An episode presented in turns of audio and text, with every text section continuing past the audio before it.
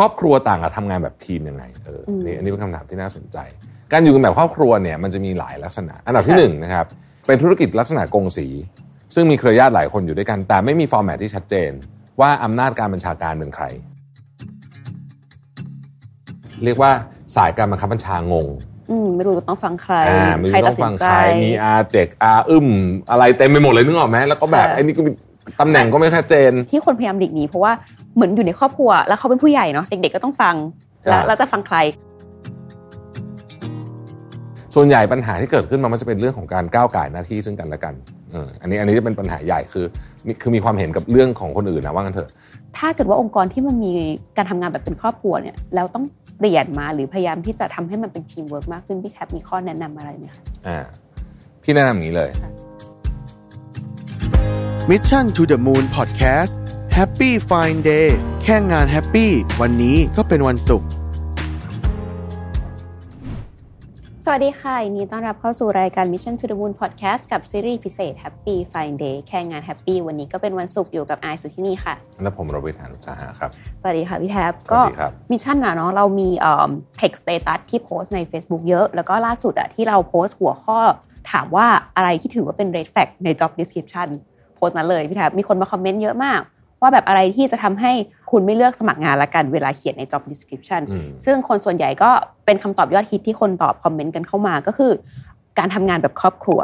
อืมเหมือนกับ workplace is like a family เนอะมันมีช่วงหนึ่งที่สมัยก่อนอะคนอาจจะรู้สึกว่าการทำงานแบบครอบครัวคือสิ่งที่ตามหา แต่เดี๋ยวนี้มันไม่ใช่แล้ว เหมือนเป็นสิ่งที่คนยุคใหม่อาจจะเลี่ยงๆพี่แทบคิดว่ายังไงกับหัวข้อนี้คะทำงานแบบครอบครัวกัน อืมครับ อันดับแรกต้องแยกระหว่างคำว่า การทำงานแบบครอบครัวกับธุรกิจครอบครัวกันก่อนนะอ่าใช่อ่านี่สำคัญมากนะครับ เพราะว่าจริง ๆ ถ้าบอกว่าธุรกิจครอบครัวเนี่ยธุรกิจส่วนใหญ่ที่อยู่ในเมืองไทยเนี่ยจะคหบรือแม้คแต่วเนอะทั้งโลกเนี่ยเป็นธุรกิจครอบครัว Family business เยอะมากอืมอ่าเนาะถ้าเอ่ออีกประเภทหนึ่งที่ที่เป็นธุรกิจขนาดใหญ่ที่ไม่ใช่ธุรกิจครอบครัวก็มักจะเป็นธุรกิจที่มาจากเอ่อการออกมาของรัฐวิสาหกิจ เช่น กลุ่มปตทเป็นต้น แต่ถ้าเราไปดูกลุ่มอื่นนะครับ CP อย่างเงี้ยก็เป็นธุรกิจครอบครัวนะฮะกลุ่ม Central ก็เป็นธุรกิจครอบครัว กลุ่มเอ่อของคุณเจริญนะเบียร์สิงห์เบียร์ช้างในนธุรกิจครอบครัวทั้งนั้นนะครับธุรกิจส่วนใหญ่อะเป็นธุรกิจที่เริ่มขึ้นมาจากครอบครัวแหละ แล้วมันก็ถูก evolve ไปค่ะนะครับขอพูดถึงธุรกิจครอบครัวที่เป็นขนาดใหญ่แบบที่พี่เล่าแบบนี้ก่อนนะว่าเขาทำงานกันยังไงนะครับอย่างในกรณีของเอ่อเอาอย่าง Central Group แล้วกันนะฮะเขาก็จะมีสิ่งที่เรียกว่าเป็นธรรมนูญครอบครัวนะครับนั่นก็คือเป็นการกำหนดว่ากติกามารยาทว่า ใครจะเข้ามาเนี่ยสมมุติว่า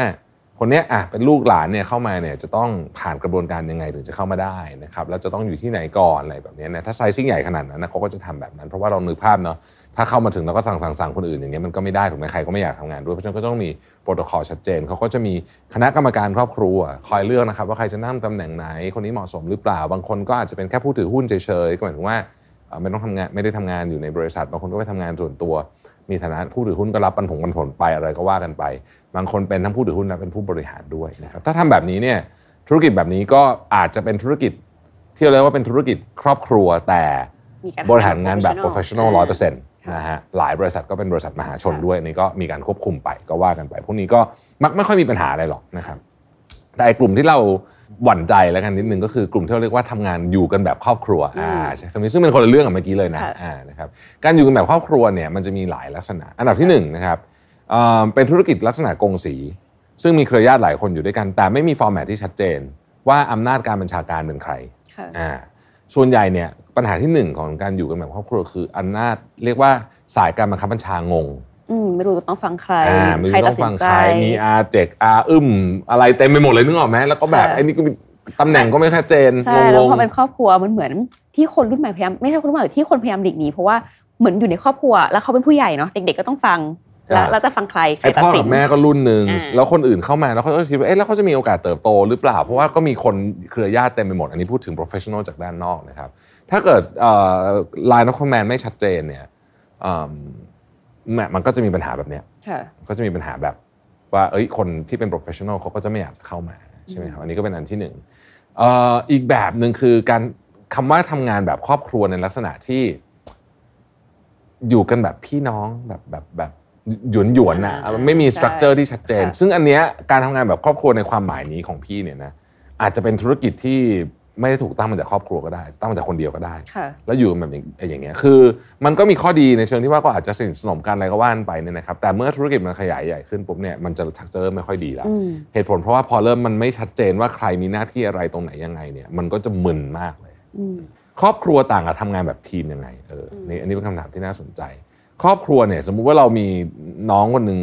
ทำงานห่วยแตกเนี่ยแต่ถ้าเราคิดแบบครอบครัวเนี่ย เราจะไม่กล้าตัดเขาออก ใช่เพราะเราจะไม่ตัดพี่ตัดน้องแบบไม่ได้คือเอาโอเคโอเคหยวนหยวนๆเนี่ยมันมันก็จะทำให้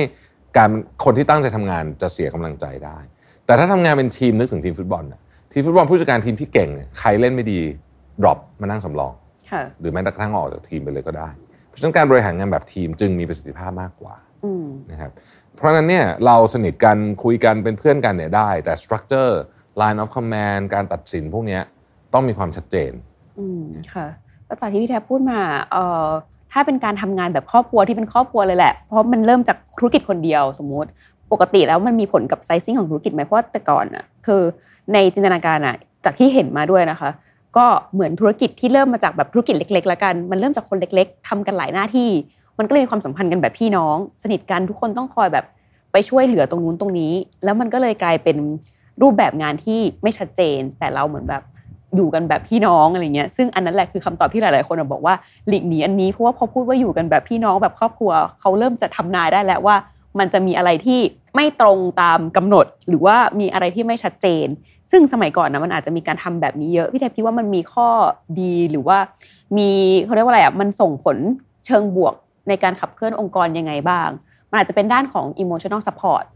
มากกว่าไหมคะมากกว่าประสิทธิภาพที่ได้มา คือสมัยก่อนเอ่อหมายถึงว่าไม่คำว่าสมัยก่อนนี้หมายถึงว่าตอนช่วงเริ่มต้นอืมใช่ช่วงแน่นอนเริ่มต้นแน่นอนว่าสมมติว่าอะเป็น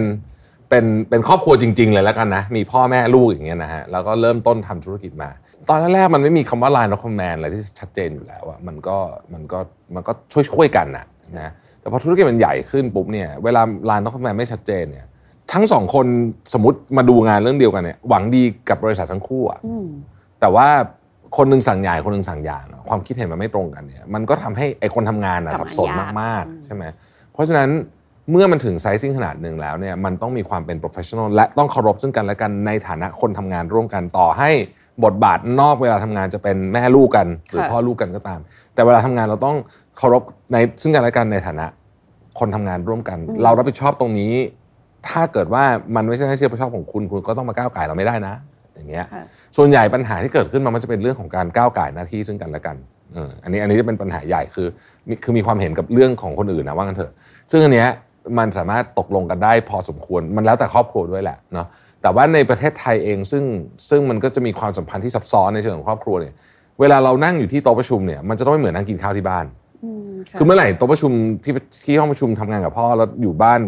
เหมือนกันคือคือพ่อสั่งเวย์เดียวกัน อย่างเงี้ยอืมริ่มเละแน่ล้วค่ะเออ แต่ว่าถ้าเกิดอยู่ที่ทำงานบทบาทหนึ่งกลับไปบ้านก็เล่นบทบาทอีกบทบาทหนึ่งอย่างเงี้ยก็พอจะทำได้อืมก็อาจจะเป็นช่วงของข้อดีเนาะจริง ๆอะคิดว่าสมัยไม่รู้จะเรียกว่าสมัยใหม่ได้ไหมแต่มันคือการปรับตัวเหมือนในยุคสมัยที่ พอมันเริ่มองค์กรเริ่มโตโตขึ้น มันก็ควรที่จะเปลี่ยนจากรูปแบบทำงานครอบครัวมาเป็นแบบทีมใช่มากกว่า จริง ๆ แล้วมันมีอีกอันหนึ่งด้วยนะค่ะที่คนอาจจะไม่ค่อยได้นึกถึงก็คือเพื่อนทำงานมาด้วยกันอืมนะ ถ้าไม่ตีกันไปตั้งแต่แรก ซึ่งส่วนใหญ่หลายคนก็จะตีกันตั้งแต่แรกแล้วเนี่ยถ้ามันยะมาได้พอสมควรเนี่ยเพื่อนสนิทที่เราทำงานมาด้วยกันเนี่ยเราก็เรียกว่าพี่น้องถูกไหมอืมอ่าใช่สนิทกันเหมือนพี่จะบางคนสนิทมากกว่าพี่น้องตัวเองอีกมันมีความ royalty แล้วกันเนาะก็มีความเป็นครอบครัวเหมือนกันอ่าอ่านึกถึงแบบเอ่อ Fast and Furious ประมาณค่ะนี้นะฟิลนั้นนะฮะคืออันนั้นก็สร้างปัญหาได้อีกแบบหนึ่งอ่าพี่ก็เคยเห็นว่าบางองค์กรที่เขามีเพื่อนๆกันหลาย ๆ คนมาทำงานด้วยกันเนี่ยลูกน้องอึดอัด เพราะมันก็จะมีลักษณะเหมือนกันเลย เหมือนมีนายหลายคน อันเนี้ยก็ต้องแบ่งงานกันให้ชัด ว่าเฮ้ยนี่ขอบเขตความรับผิดชอบของเรานะ เรื่องนี้เราตัดสินใจอำนาจเราอยู่ตรงนี้ค่ะเพราะไม่งั้นเนี่ย มันจะงงมากเลยครับอืมคือความงงเนี่ยทำให้คนแบบงงอะ คือมันงงมันทำงานไม่แล้วมันแย่ professional เขาก็จะไม่อยากอยู่อืมค่ะใช่ ซึ่งอันนี้แหละเราคิดว่าสมัยก่อนแบบช่วงเริ่มต้นอะมันมีมุมมองในเรื่องของครอบครัวซะเยอะ พอตอนนี้มันต้องพยายามปรับมาเป็นเรื่องของทีม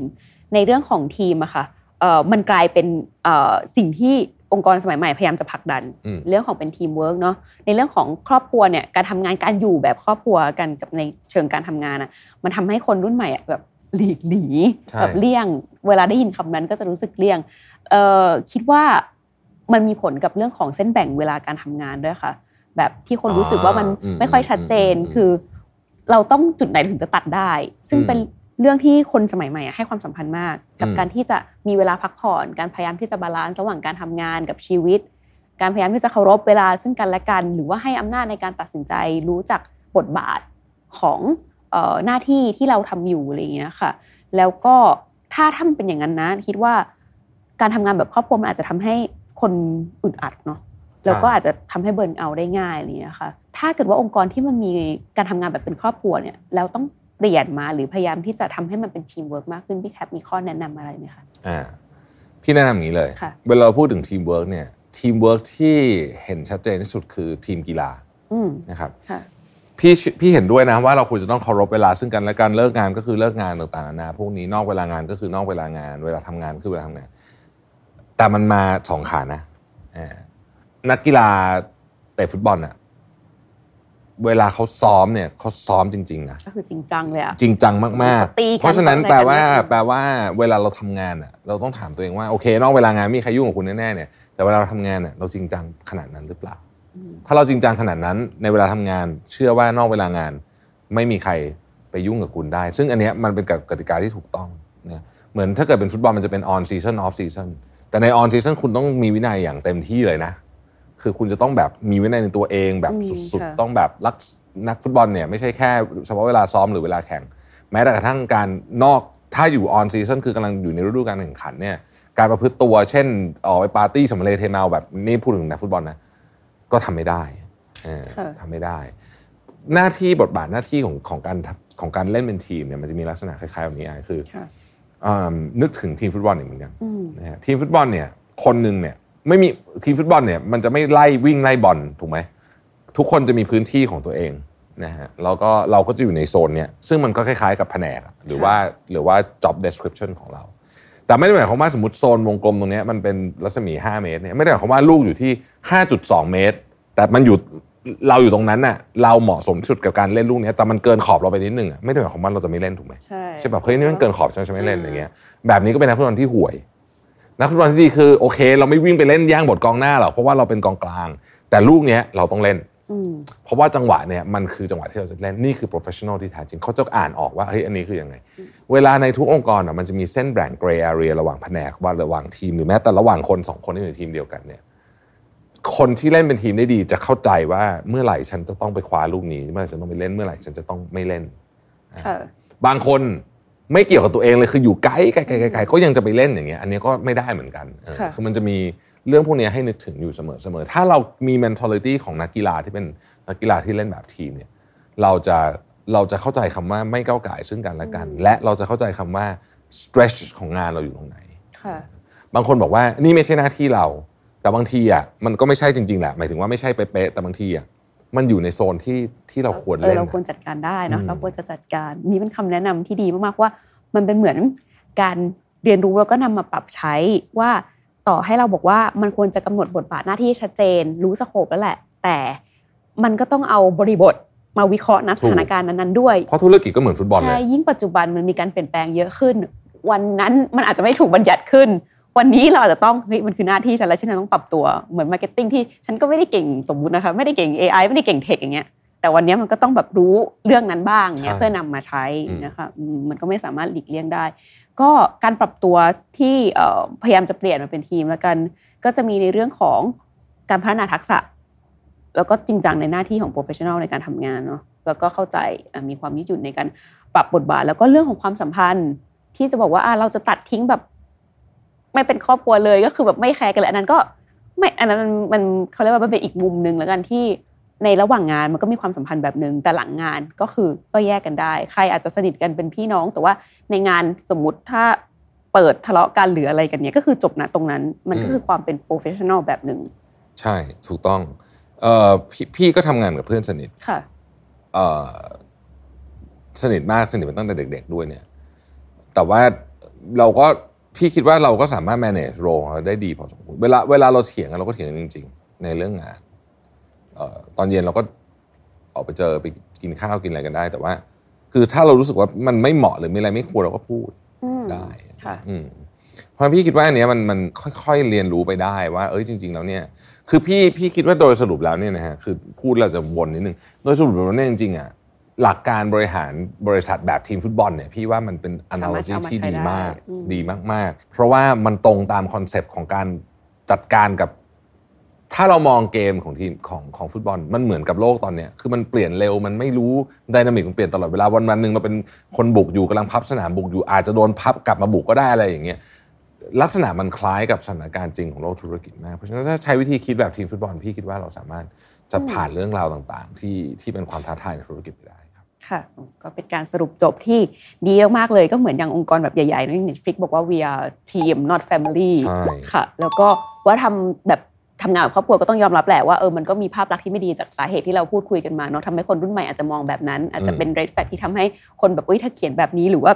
มีใครพูดแบบนี้เนี่ยองค์กรนี้อาจจะเอ๊ะละเออว่าอาจจะไม่น่าทำงานด้วย เพราะฉะนั้นองค์กรที่รู้สึกว่าอาจจะเป็นอย่างนั้นอยู่ หรือว่าจะเอาไปปรับใช้อะก็ลองเอาเรื่องของนักฟุตบอล ทีมฟุตบอลที่พี่แทบยกมาไปลองพัฒนาดูกันได้นะคะ ก็สำหรับวันนี้ยังไงต้องขอขอบคุณที่ติดตามรายการ Mission to the Moon Podcast นะคะกับซีรีส์พิเศษ Happy Friday แล้วพบกันใหม่ค่ะสำหรับวันนี้ขอบคุณค่ะ สวัสดีครับ Mission to the Moon Podcast Happy Fine Day แค่งานแฮปปี้วันนี้ก็เป็นวันศุกร์